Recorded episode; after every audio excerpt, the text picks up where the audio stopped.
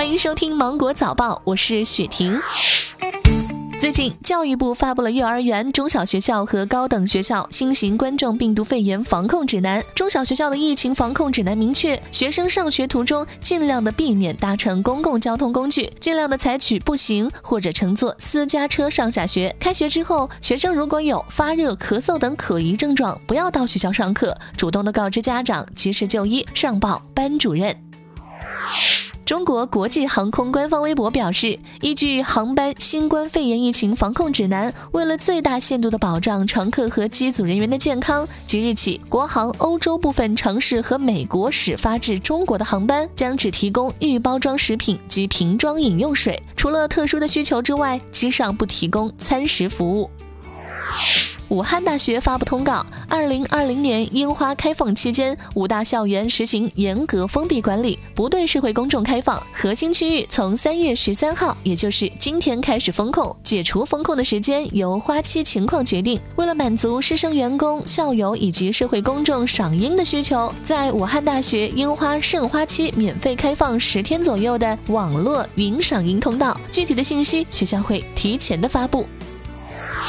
江苏泰州发布公筷公勺使用规范地方标准，要求公勺颜色宜为白色或类白色，勺柄处印烫“公勺”字样；公筷颜色宜为红色或类白色，长度比自用筷长3到4厘米，粗端印烫“公筷”字样。目前已经有200多家餐饮企业响应。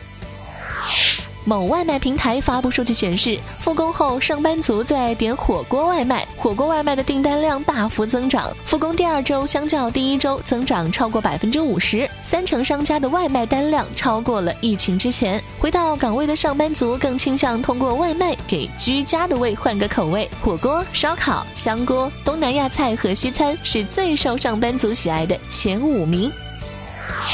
2020东京奥运会和残奥会组委会理事高桥智之透露，鉴于新冠肺炎疫情扩大，考虑在3月底举行的奥组委理事会上提议探讨延期。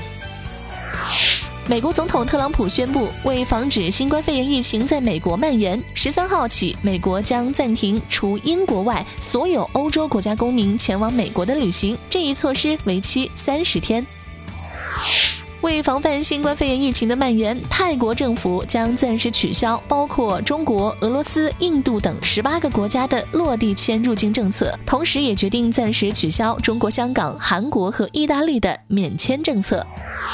好了，今天的新闻就到这里，我是精英95电台的雪婷，祝你度过美好的一天，拜拜。